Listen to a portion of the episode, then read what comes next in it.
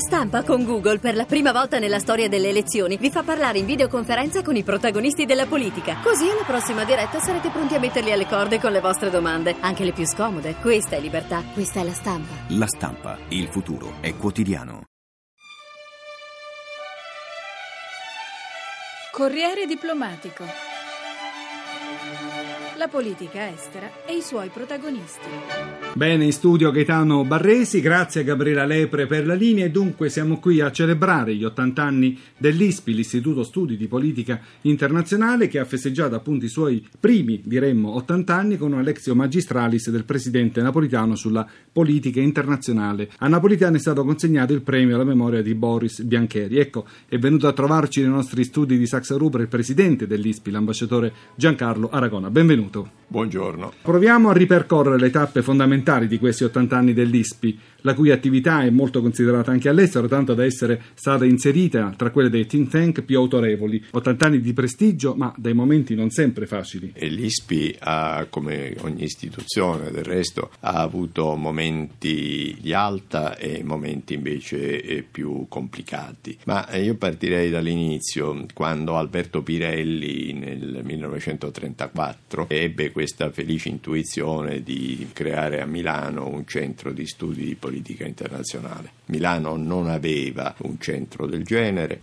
eravamo nel pieno del regime fascista e quindi eh, il dibattito pubblico sui temi di politica estera come anche sui temi di politica interna era per ovvi motivi soffocato e quindi Pirelli volle che Milano avesse una istituzione in grado di tenere viva la riflessione su temi molto importanti per l'Italia. Così nacque l'ISPI, che ha avuto durante tutta la fase diciamo, di avvicinamento alla Seconda Guerra Mondiale un ruolo davvero molto importante perché raccoglieva attorno a sé le migliori menti di coloro che seguivano la politica estera non soltanto da un punto di vista così eh, della propaganda ufficiale e quindi forniva all'opinione pubblica o comunque a dei circoli eh, di elite, forniva elementi molto seri, molto approfonditi per capire quello che accadeva nel mondo. Non a caso i suoi modelli in quel periodo erano quello inglese, quello britannico e quello americano, il che durante il fascismo insomma era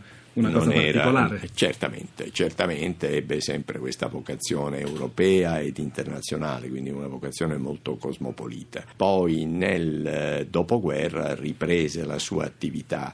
Io ricordo che l'ISPI ha pubblicato per molti anni una rivista, Relazioni Internazionali, che era un po' considerato il testo più autorevole in Italia, questo settimanale. Veniamo ad oggi. L'ISPI, tra l'altro, oltre alla sua attività di consulenza, di, di, studi, di conferenze, di relazioni, svolge anche un'attività molto interessante di preparazione, di specializzazione dei giovani che vogliono rivolgersi al mondo della diplomazia, al mondo delle feluche. Certamente, oltre che essere un ente di ricerca e di discussione, l'ISPI è un ente di formazione. I nostri corsi formativi, che sono dei masters post-universitari, si rivolgono sia ai giovani che intendono intraprendere la carriera diplomatica, anche, come anche a quei giovani che mm, guardano a carriere internazionalistiche di diversa natura, quindi istituzioni internazionali, ma anche chi voglia poi seguire questioni internazionali eh, nella imprenditoria, nella finanza. Bene, questa allora diciamo è la cornice dell'ISPI. Veniamo adesso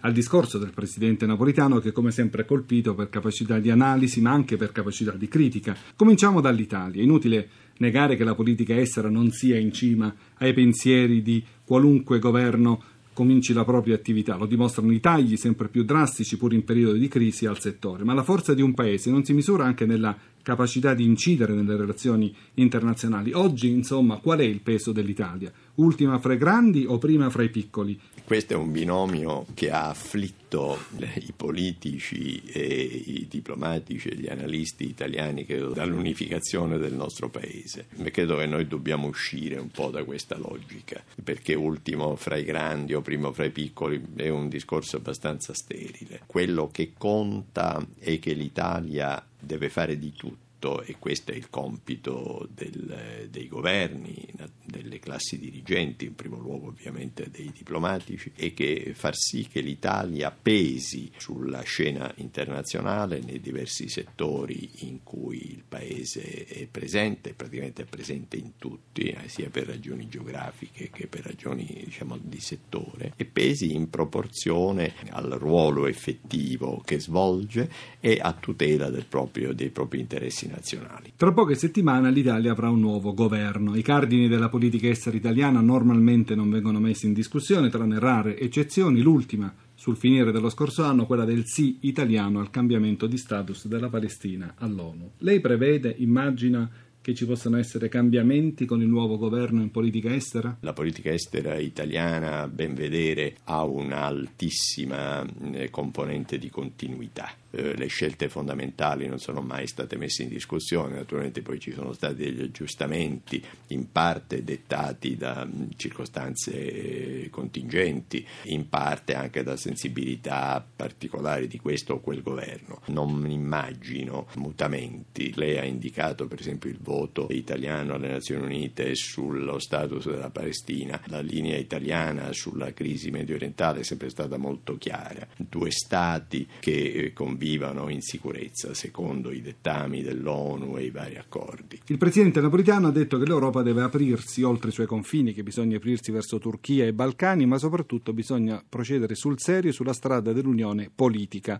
Non sarà certo facile perché basta ricordare cosa ha detto l'altro giorno il presidente francese Hollande che ha lanciato il monito e il pericolo che in Europa si comincia a fare più forte la spinta del singolo Stato piuttosto che quella del, della collettività, dell'unione tutti insieme. Allora come si fa? L'Europa certamente è attraverso un periodo difficile, la crisi economico-finanziaria ha fatto emergere delle tensioni, anche delle esigenze eh, diverse fra, diversi, fra gli stati che la compongono. Per cui quello che sta accadendo nel momento in cui si sente sempre più l'esigenza di maggiore unione, quella unione sempre più stretta prevista nei trattati, e ci siano invece delle spinte centrifughe. La leadership eh, europea la si riconosce dalla capacità di riportare ad unità queste contraddizioni e di far avanzare il processo unitario. Naturalmente non è, non è, facile, anche perché esiste un'area euro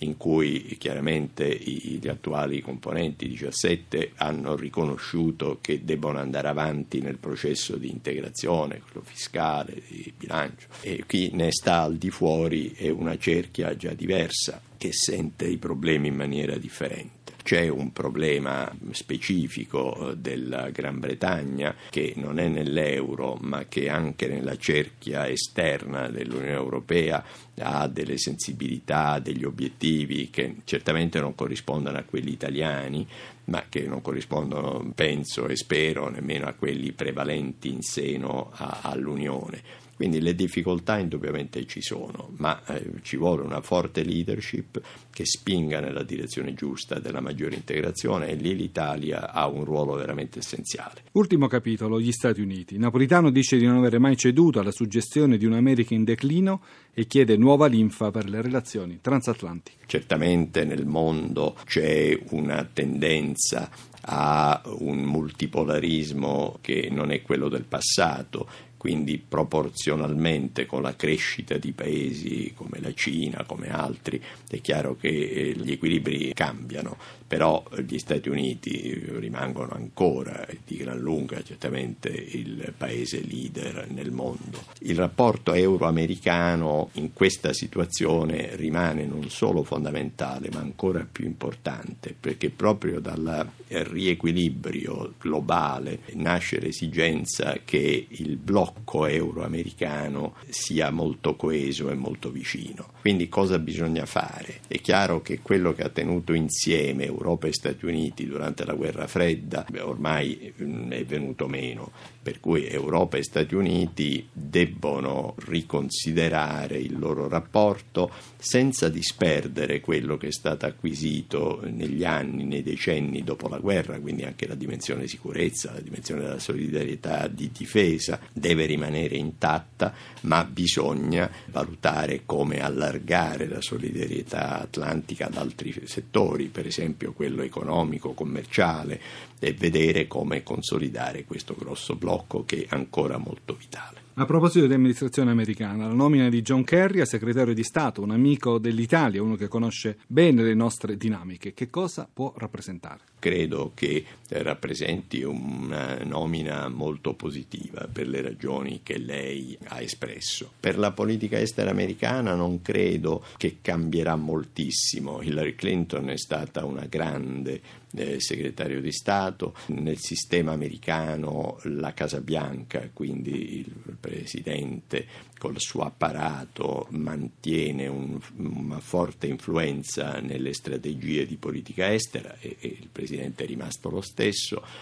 Kerry faceva comunque parte del, del circolo più stretto di Obama, quindi io non immagino mutamenti strategici. Telegraficamente, dopo un afroamericano alla Casa Bianca nel 2016 arriverà una donna? Hillary Clinton, Guardi, appunto. È, è possibile, anzi non mi sorprenderebbe che fosse una donna quanto a Hillary Clinton, credo che abbia tutte le carte per poter aspirare a questo incarico, ma poi sarà l'elettorato americano naturalmente a scegliere. Grazie all'ambasciatore Aragona, la linea può tornare dunque a Gabriela Leper. Grazie anche a voi per averci seguito.